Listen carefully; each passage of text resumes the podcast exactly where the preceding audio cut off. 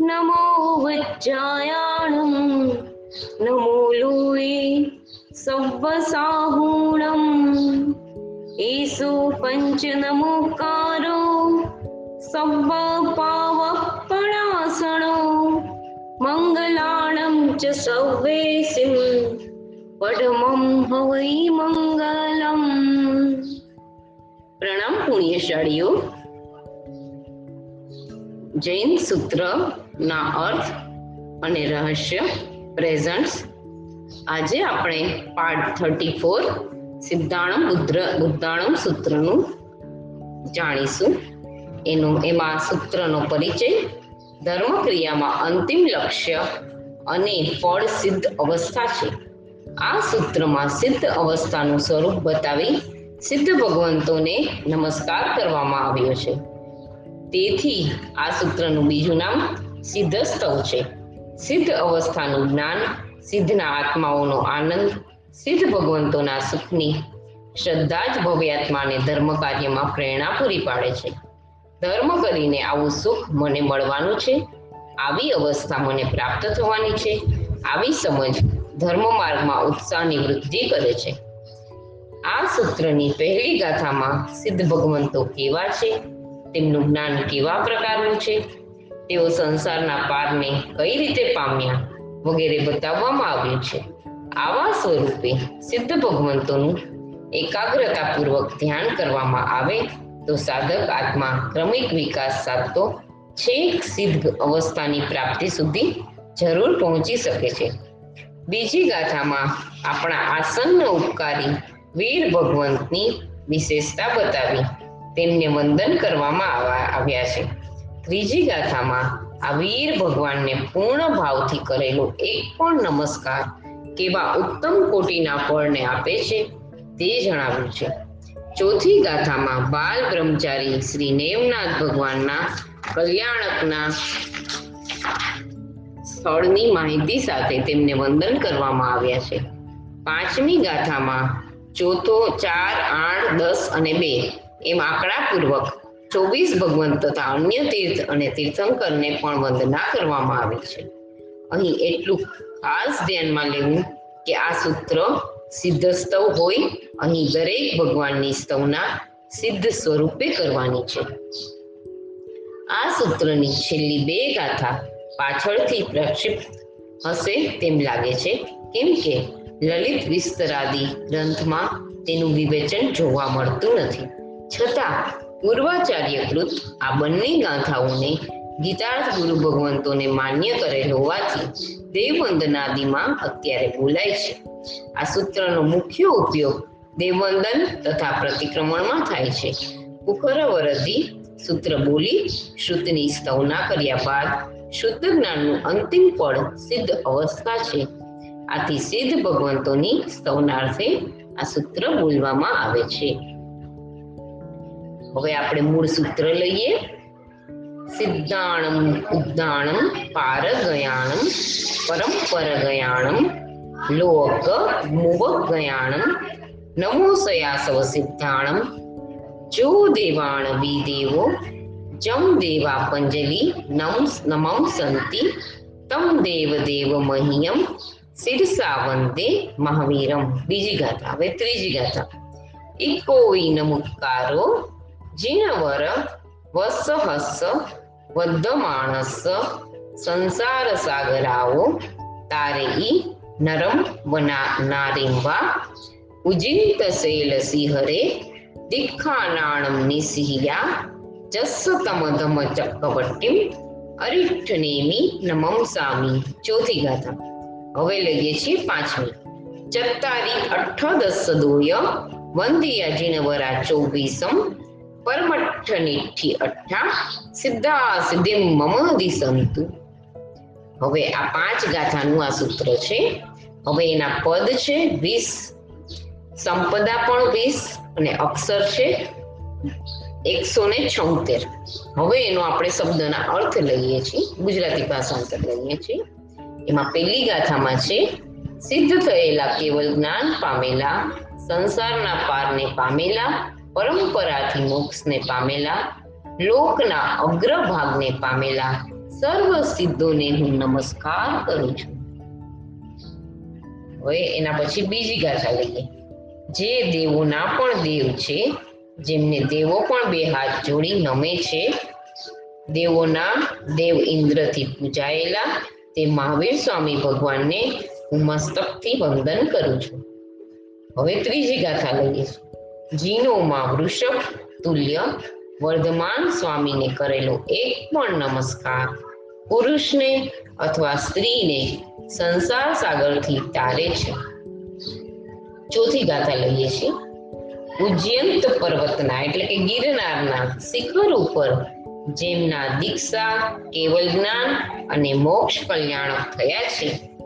ધર્મના ચક્રવર્તી એવા નેમિનાથ ભગવાનને હું નમસ્કાર કરું છું. ચત્તારી અઠ્ઠાદશ દુય પાંચમી ગાથા, ચાર, આઠ, દસ અને બે આ સ્વરૂપે અષ્ટાપદ ઉપર સ્થાપન કરાયેલા, વંદાયેલા ચોવીસ જિનેશ્વરો પરમાર્થને પામેલા, કૃતકૃત્ય થયેલા એવા સર્વ સિદ્ધો મને મોક્ષ આપો.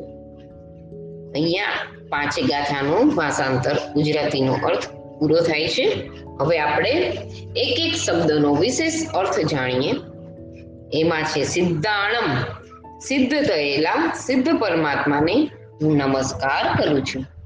અનેક બહુમાં બાંધેલા એકઠા કરેલા કર્મને જેમણે બાળી નાખ્યા છે, જેના સર્વ કર્મનો નાશ થઈ ગયો છે, તે સિદ્ધ કહેવાય અથવા જેમના સર્વ કાર્ય સિદ્ધ થઈ ગયા છે, તેને સિદ્ધ કહેવાય.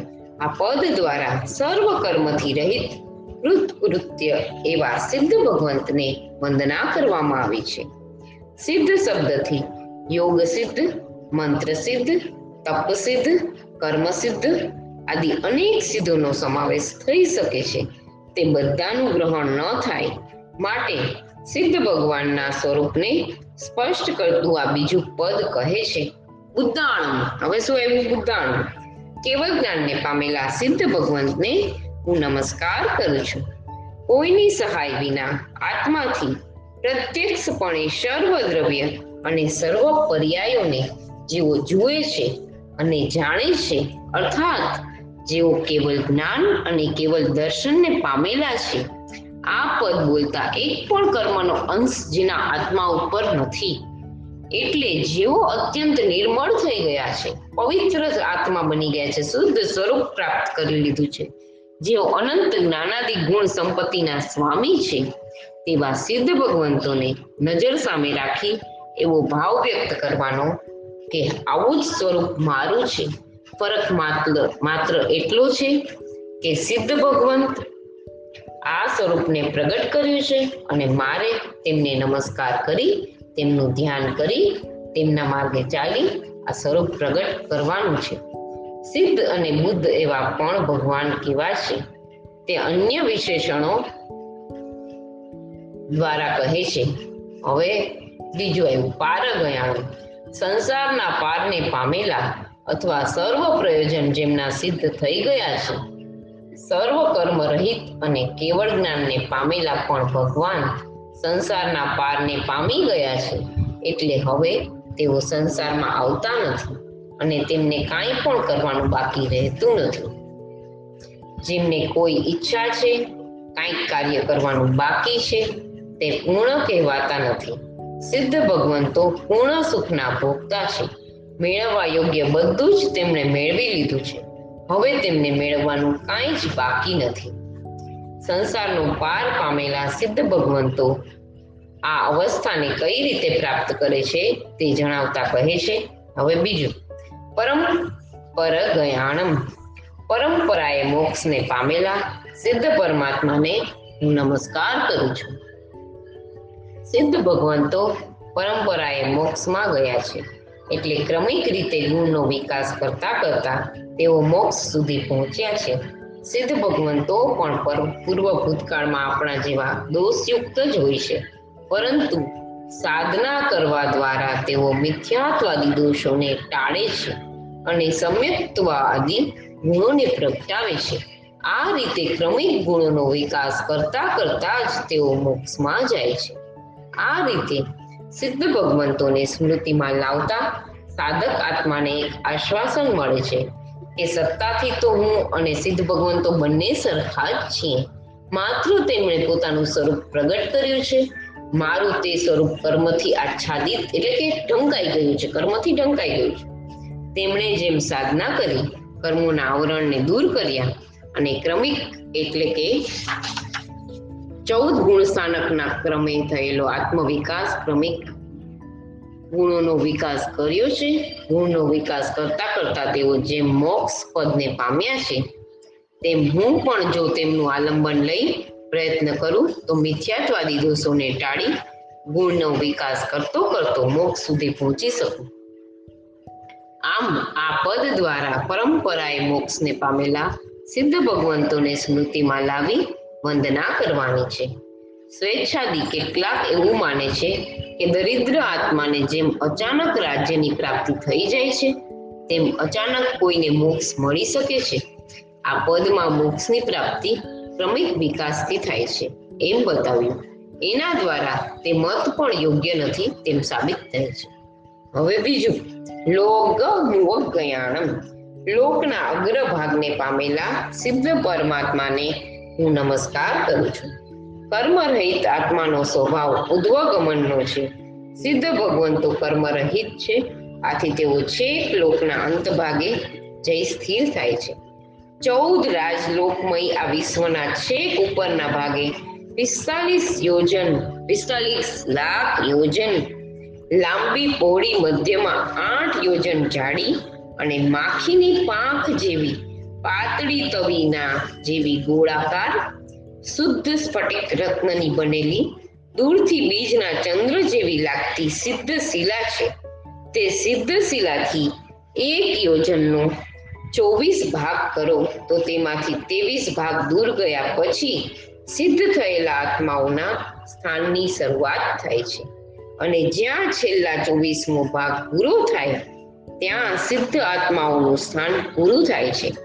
એનાથી આગળ માત્ર આલોકાકાશ જ છે, તેમાં ગતિ સહાયક ધર્માસ્તિકાય નામનું દ્રવ્ય નથી અને સ્થિતિ સહાયક અધર્મ અધર્માસ્તિકાય નામનું આ ધર્માસ્તિકાય અને અધર્માસ્તિકાય તમને નહીં સમજાય. આ આવે છે નવ તત્વમાં, એની વિશેષ સમજ હું તમને એમાં આપીશ. નામનું દ્રવ્ય પણ નથી. તેથી સિદ્ધ ભગવંતો લોકના અગ્રભાગે જઈને ત્યાં સ્થિર રહે છે પરંતુ અલોકાકાશમાં જતા નથી. જેઓ એવું માને છે કે કર્મરહિત આત્મા કોઈ પણ અનિયત સ્થાનમાં રહે છે, તે વાત યોગ્ય નથી, તે આ પદ પર સાબિત થાય છે. હવે બીજું પદ લઈએ છીએ. નમો સયા સવસિદ્ધાણમ આવા સ્વરૂપવાળા સર્વ સિદ્ધોને હું નમસ્કાર કરું છું. આજ સુધીમાં અનંત આત્માઓ સિદ્ધ અવસ્થાને પામેલા છે. તે સર્વ સિદ્ધ ભગવંતો ગુણથી એક સરખા સ્વરૂપવાળા છે અને સિદ્ધપણું પ્રાપ્ત કર્યા પૂર્વની અવસ્થાની અપેક્ષાએ શાસ્ત્રોમાં તેના પંદર ભેદ બતાવ્યા છે. હવે આ સિદ્ધના કેટલા પંદર ભેદ છે, કયા કયા છે એ પણ આગળ આવશે. ભેદથી આ બધું નવ તત્વોમાં આવે છે. તે પંદર ભેદથી યુક્ત અનંતા સિદ્ધોને નજર સમક્ષ લાવી આ પદ દ્વારા આપણે તેમને વંદના કરવાની છે.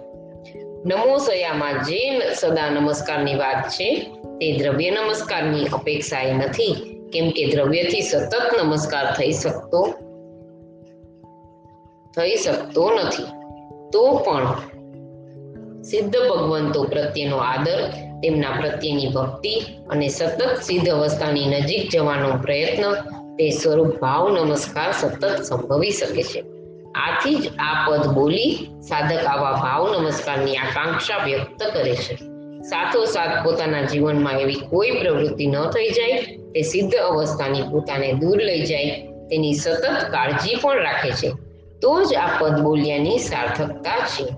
આ ગાથા બોલતા દુઃખના મૂળ કારણ કર્મથી રહિત જ્ઞાનાનંદમાં મહાલતા સર્વ કાર્યની સિદ્ધિ પામેલા અને ક્રમિક રીતે ગુણના વિકાસ દ્વારા છેક મોક્ષ સુધી પહોંચેલા સર્વ સિદ્ધ ભગવંતોને નજર સમક્ષ લાવી તેવા સુખને પામવાની ભાવના સાથે નમસ્કાર કરવાનો છે.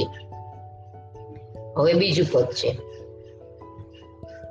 જો દેવાણ બી દેવો જે દેવોના પણ દેવ છે, એટલે દેવોના પણ જે પૂજનીય છે, સામાન્ય જન અથવા બુદ્ધિ બુદ્ધિ અને શક્તિની વિશેષતાને કારણે દેવોને મહાન ગણે છે. આવા રુદ્ધિ સંપન્ન દેવો પણ અનંતી શક્તિ અને ગુણ સમૃદ્ધિને કારણે વીર વિભુને મહાન માને છે. આથી જ તેઓ પરમાત્માની અનેક પ્રકારે ભક્તિ કરે છે. તેમની દેશના સાંભળે છે, તેમના વચન ઉપર શ્રદ્ધા કરે છે. ભગવાન દેવોના પણ દેવ દેવાદી દેવ છે. જમ દેવા પંજલી નમમ સંતિ. જેમને દેવતાઓ વિનયથી બે હાથ જોડી પ્રણામ કરે છે. મહાબુદ્ધિના નિદાન ભૌતિક સુખની પરાકાષ્ઠાને પામેલા જગત જેમને મહાન માને છે તેવા દેવ અને દેવેન્દ્રો પણ વીર ભગવાનના બે હાથ જોડી નમસ્કાર કરે છે. કેમ કે તેઓ માને છે કે આ પરમાત્મા આગળ અમે કાંઈ જ નથી. પરમાત્માની ગુણ સંપત્તિ એમની વીર્ય શક્તિ એમનો આનંદ એમનું સુખ કોઈ પણ બાધા વિનાની એમની સ્થિતિ વગેરે અનેક દ્રષ્ટિકોણથી પરમાત્માના સુખ આગળ કે તેમના વ્યક્તિત્વ આગળ દેવતાઈ વૃદ્ધિવાળા અમે તણખલાને તોલે પણ આવી શકીએ તેમ નથી. આ ગુણોને મેળવવાનો, આ સુખને પ્રાપ્ત કરવાનો ઉપાય પણ એક જ છે, તેમના પ્રત્યેના આદરપૂર્વક તેમને નમસ્કાર આદિ કરવા. આથી જ સમ્યક દર્શનાદિ ગુણોને પામેલા દેવો, દેવેન્દ્રો અત્યંત બહુમાનપૂર્વક બે હાથ જોડી, મસ્તક નમાવી, વીર પરમાત્માને નમસ્કાર કરે છે. તમ દેવ દેવ મહિયમ, શિરસા વંદે મહાવીર. દેવના દેવ ઇન્દ્રથી પૂજાયેલા તે મહાવીર સ્વામી ભગવાનને હું મસ્તક, મસ્તકથી નમસ્કાર કરું છું. વીર તેને કહેવાય જેવો તપ અને વીર્યથી શોભે છે. ઉપસર્ગો અને પરિસરોથી સંભાવે સહન કરી જેઓએ વિશેષ પ્રકારે કર્મને ખપાવ્યા છે, તે વીર છે. આવા વીર ભગવાન દેવોના દેવ ઇન્દ્રથી પણ પૂજાયેલા છે. તેમ જણાવવા દ્વારા જગત પૂજનીય પ્રભુ વીરની મહાનતાનો ખ્યાલ આપ્યો છે. પ્રભુ વીરની મહાનતા જેમને સમજાય તે આત્માઓને પરમાત્મા પ્રત્યેનો આદર અત્યંત બુદ્ધિમાન થાય છે અને આદરના કારણે જ સાધકનું મસ્તક ઝૂકી પડે છે. આ ગાથા બોલતા જે દેવોના દેવ છે અને દેવો જેમને બે હાથ જોડી મસ્તક નમાવી પ્રણામ કરે છે, મહાવીર્યવાન અને અનંત ગુણના સ્વામી તે વીર પ્રભુને નજર સમક્ષ લાવી ભક્તિભાવથી પ્રણામ કરવાનો છે.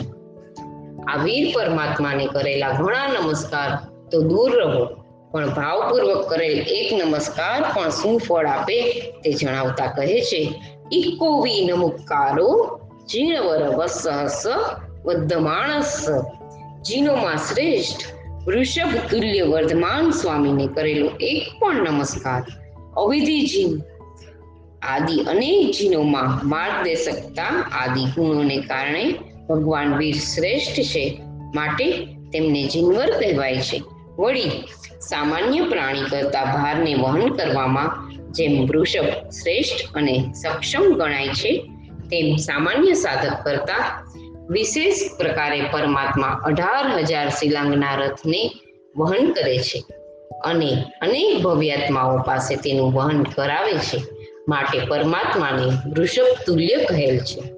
સંસ, હવે બીજું પદ. સંસાર સાગર આવો, તારે ઈ નરમ વનારીમ વા સ્ત્રી અથવા તો પુરુષને સંસાર સાગરથી તારે છે. મોહાધીન આત્માની અવસ્થા તે સંસાર છે અને મોહ રહિત આત્માની અવસ્થા તે સંસારનું તરણ છે.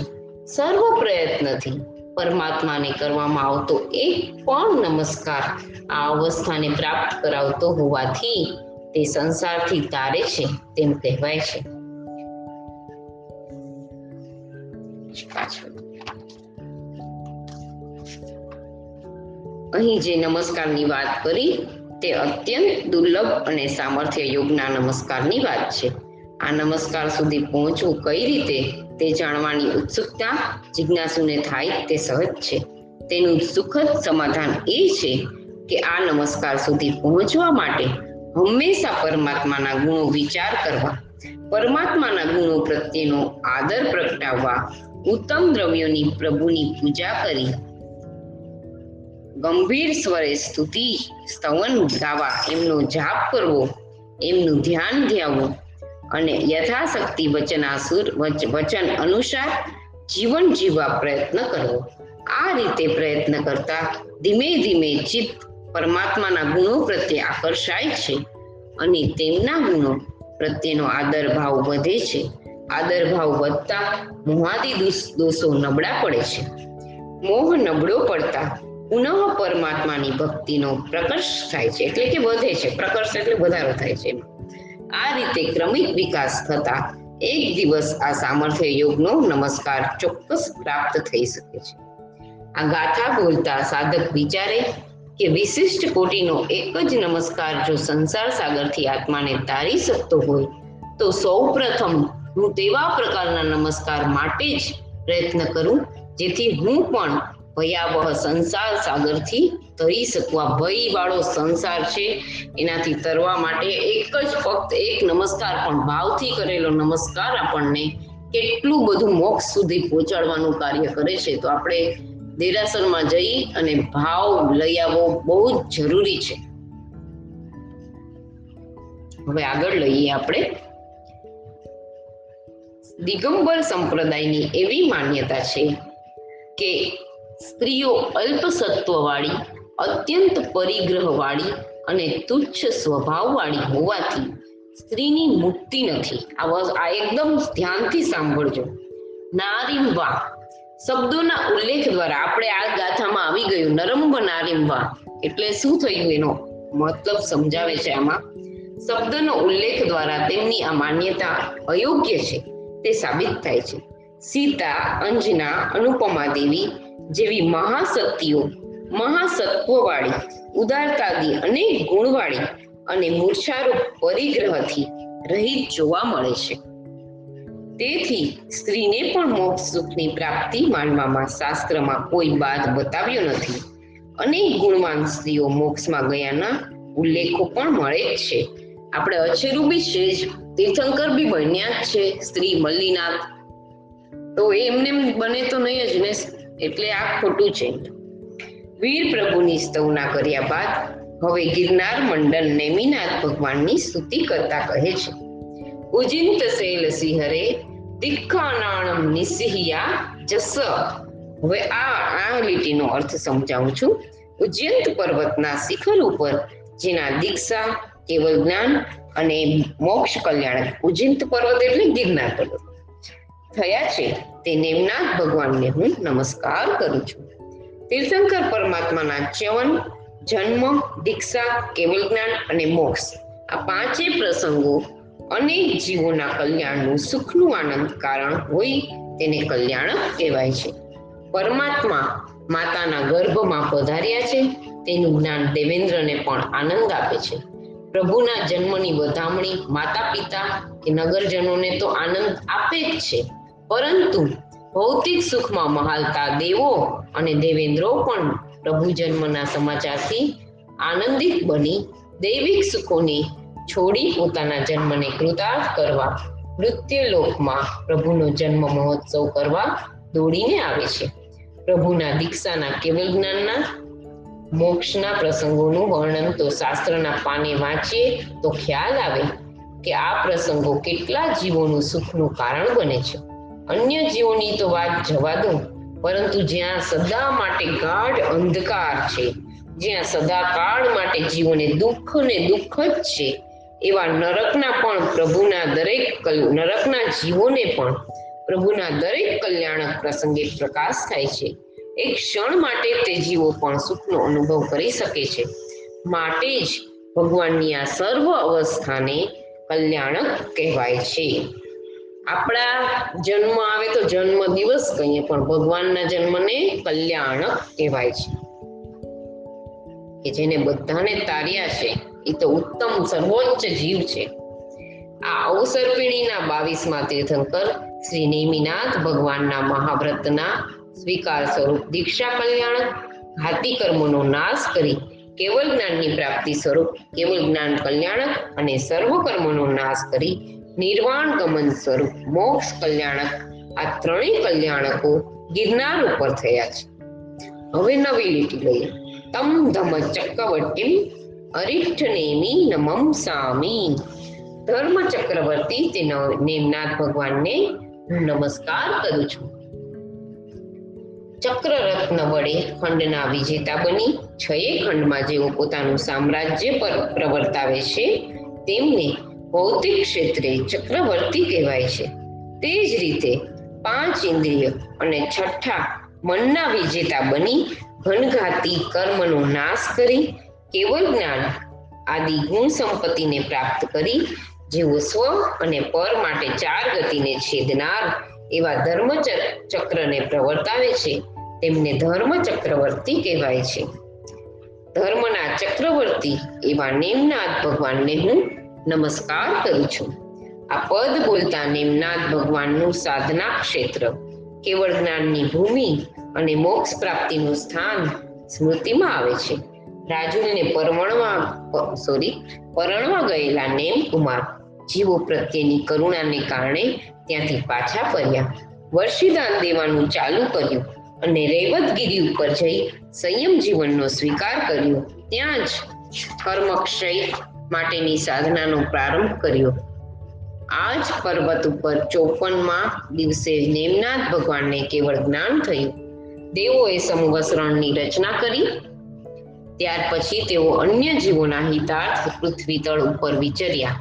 હજાર વર્ષના અંતે પરમાત્મા પુનઃ ઉજ્જંતગીરી એટલે કે ગિરનાર પધાર્યા અને શુક્લ ધ્યાનના છેલ્લા બે પાયા ઉપર આરૂઢ થઈ શૈલેષીકરણ પૂર્વક આયુષ્ય પૂર્ણ થતા સર્વ કર્મનો વિનાશ કરી પરમાત્મા અહીંથી જ મોક્ષ ગયા.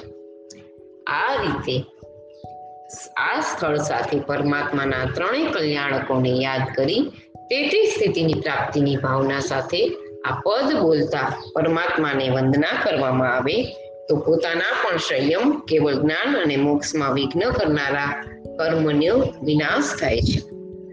હવે બીજી લીટી આગળની. ચત્તારી અઠ દસ દોય, વંદિયા, જીણવરા, ચોવીસમ. ચાર, આઠ, દસ અને બે. એ રીતે અષ્ટાપદ પર્વત ઉપર સ્થાપન કરાયેલા, વંદાયેલા અષ્ટાપદ પર્વત ઉપર ચોવીસે ચોવીસ ભગવાનની મૂર્તિની સ્થાપના કરી છે. ભરત મહારાજાએ.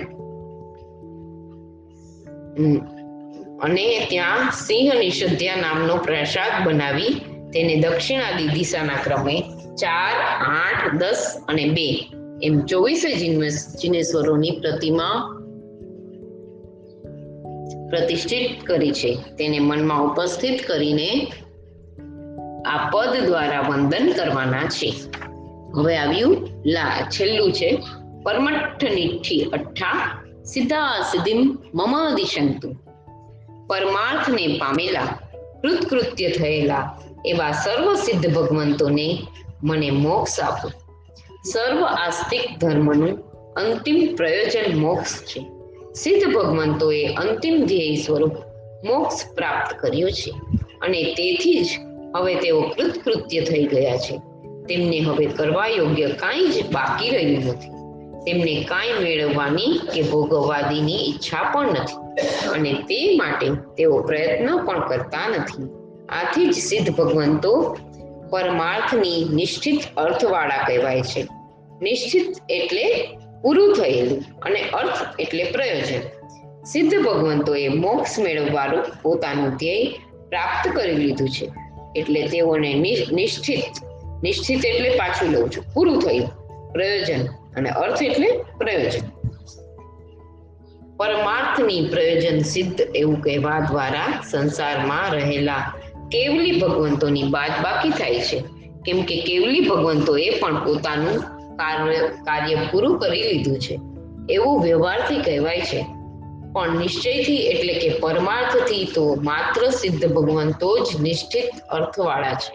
કારણ કેવલ જ્ઞાનીના ચાર અઘાતી કર્મ અપાવવાના બાકી છે. આ ગાથા બોલતા સાધક આત્મા સિદ્ધ ભગવંતોને સંબોધન કરી, તેમને હૃદય કમળમાં બિરાજમાન કરી, સામે રહેલા સિદ્ધ ભગવંતોને પ્રાર્થના કરતા કહે છે કે, હે સિદ્ધ ભગવંતો, આપે જે સિદ્ધ ગતિને પ્રાપ્ત કરી છે, તે સિદ્ધિ મને આપો. આ પ્રાર્થના એક અભિલાષા રૂપ છે અને આવી અભિલાષા જ સિદ્ધ પદની પ્રાપ્તિના ઉપાય રૂપ છે. જે શુદ્ધ ધર્મ અને ચારિત્ર ધર્મ કે જે જ્ઞાન અને ક્રિયા માર્ગ છે તે માર્ગમાં સુદૃઢ પ્રયત્ન કરાવવામાં કારણ બને છે. જે ચીજની અભિલાષા જ ન હોય તેને મેળવવા પુરુષાર્થ જ નથી થતો. પણ જેની ઈચ્છા હોય એ જ મળી શકે છે આપણને. આપણે કહીએ છીએ ને, મન હોય તો માળવે જવાય. તો આમાં મન હોય ત્યારે જ તમને મોક્ષની પ્રાપ્તિ થઈ શકે છે. બરાબર ને? અહીં આપણે આ સૂત્રનું પૂર્ણ કરીએ છીએ. જીનાગના વિરુદ્ધ કંઈ પણ બોલાયું હોય, તો તે તે બદલ મન વચન કાયા કરી, ત્રિવિધે ત્રિવિધે મિચ્છામિ દુક્કડમ પ્રણામ અસ્તુ.